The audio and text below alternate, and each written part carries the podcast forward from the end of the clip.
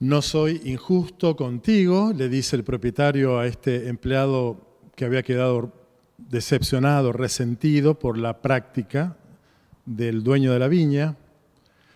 No soy injusto contigo. Hoy vamos a charlar un poco sobre la justicia, la justicia de Dios, la justicia humana.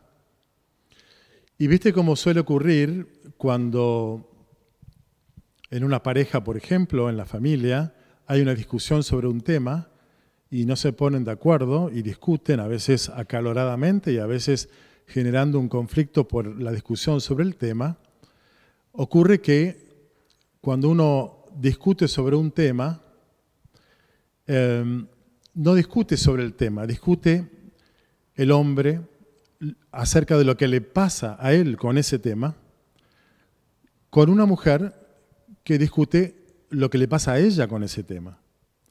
De modo que cuando uno discute un tema, discuten dos contextos. Lo que a mí me pasa con el tema, con lo que a vos te pasa con ese tema.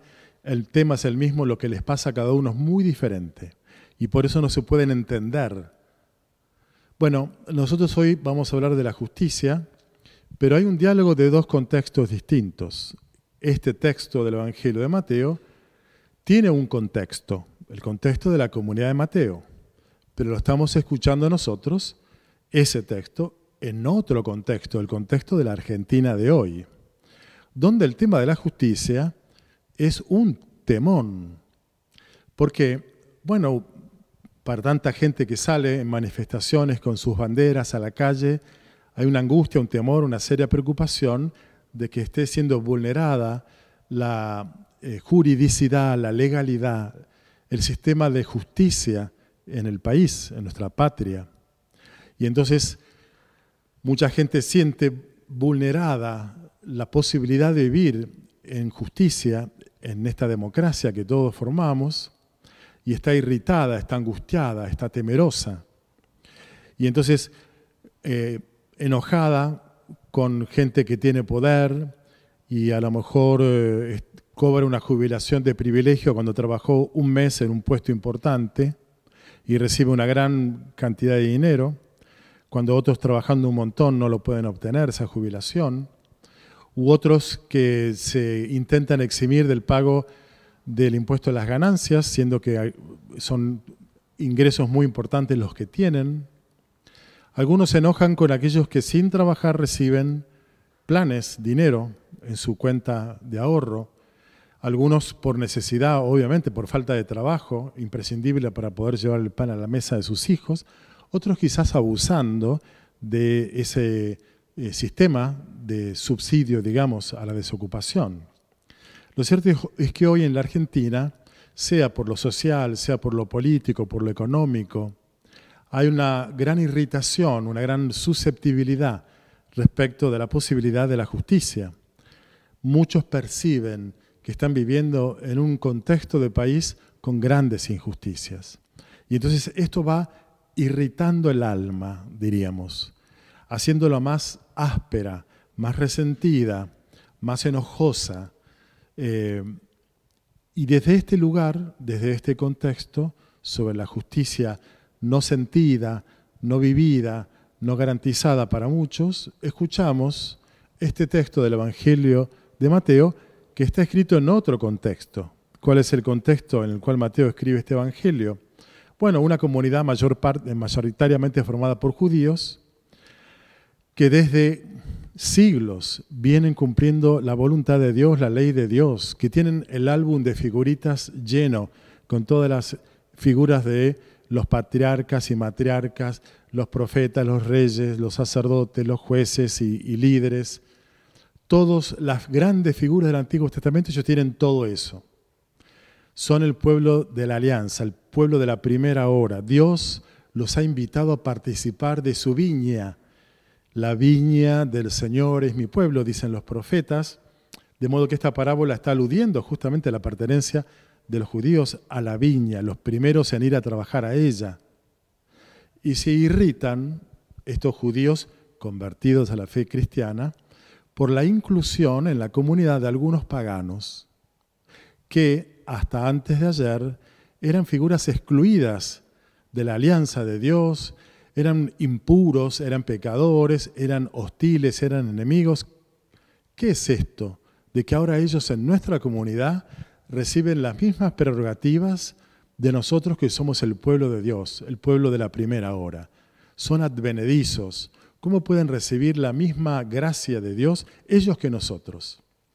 Bueno, allí entonces la parábola tiene una repercusión muy directa. Estos cristianos judíos les parece que es injusto el trato con los paganos que no saben nada acerca de Dios y ellos saben mucho y cumplen éticamente, moralmente sus mandamientos. Y entonces la respuesta del dueño de la viña, que es Dios, el, que está detrás es Dios, es, ¿por qué tomas a mal que yo sea bueno? ¿No tengo derecho acaso a disponer de mis bienes como a mí me parece?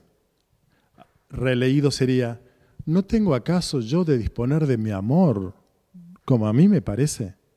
Hay amor para ustedes, judíos cristianos. Hay amor también para los paganos. Este es esta es la gran novedad del Evangelio. Y entonces la justicia de Dios es dar mucho a todos, dar su amor a todos sus hijos. Por eso tenía razón el profeta Isaías desde la primera lectura de hoy cuando dice que así como se eleva, se distancia el cielo de la tierra, así también sobrepasan mis caminos y mis pensamientos a los caminos y pensamientos de ustedes. La justicia de Dios no es como la justicia humana. Y entonces los miembros de la comunidad de Mateo tendrán que aprender a que Dios es bueno con todos, como rezábamos eh, en el Salmo. Hoy nosotros, como argentinos, tenemos el alma lastimada, herida, susceptibilizada por la posibilidad de la instauración de una distorsión de la justicia. Y atentos a esto, estamos en esa actitud de recelo, a veces de resentimiento, de perspicacia, y mezclamos temas.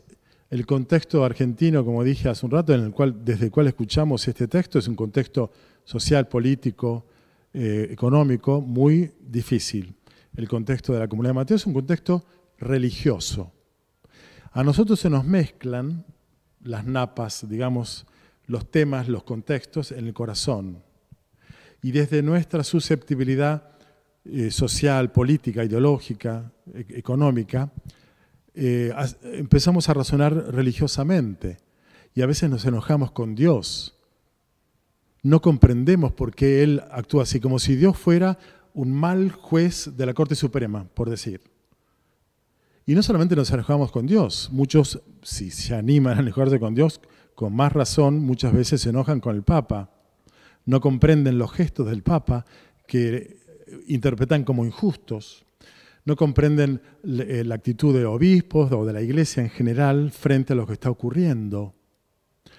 Entonces, me parece que el mensaje del Evangelio de hoy tiene que ver con nosotros que estamos irritados como ese obrero de la primera hora, que transpirado, cansado, fatigado por haber trabajado todo el día, haber cumplido con todo, recibe lo mismo que el otro, nosotros a veces le podemos reclamar a Dios que haga algo con lo que nos está pasando, porque es injusto lo que nos está pasando. Y entonces, qué bueno sería que escuchemos este mensaje del Evangelio, primero para estar, para seguir estando legítimamente atentos a la eh, juridicidad, la legalidad del sistema en el cual estamos viviendo, que no nos dejemos avasallar por las injusticias o las ilegalidades, que podamos tener actitudes firmes, pero que nuestro corazón no quede irritado, resentido, rencoroso, porque esa alma en ese estado, en ese estado, en ese clima, probablemente sea dura, severa, agresiva, hostil, en, otros planos, en las relaciones con amigos, con hermanos, con familia, en relaciones con la iglesia, finalmente en nuestra relación con Dios. En última instancia, qué bueno sería que no perdamos la paz, porque en nuestro contexto irritante puede ser que nos la agarremos con Dios y sus representantes o con la realidad religiosa por el hecho de que no es, según nuestro criterio, eh, justa. Pidamos al Señor ser, estar atentos a la justicia humana y estar muy abiertos a la de Dios, que como nos enseña hoy su palabra, es abundante para todos los hombres, para los más abnegados en su conducta ética, para los que llegan últimos. Comenzando por los últimos, dice Jesús, Dios les va a ofrecer la sobreabundancia de su gracia.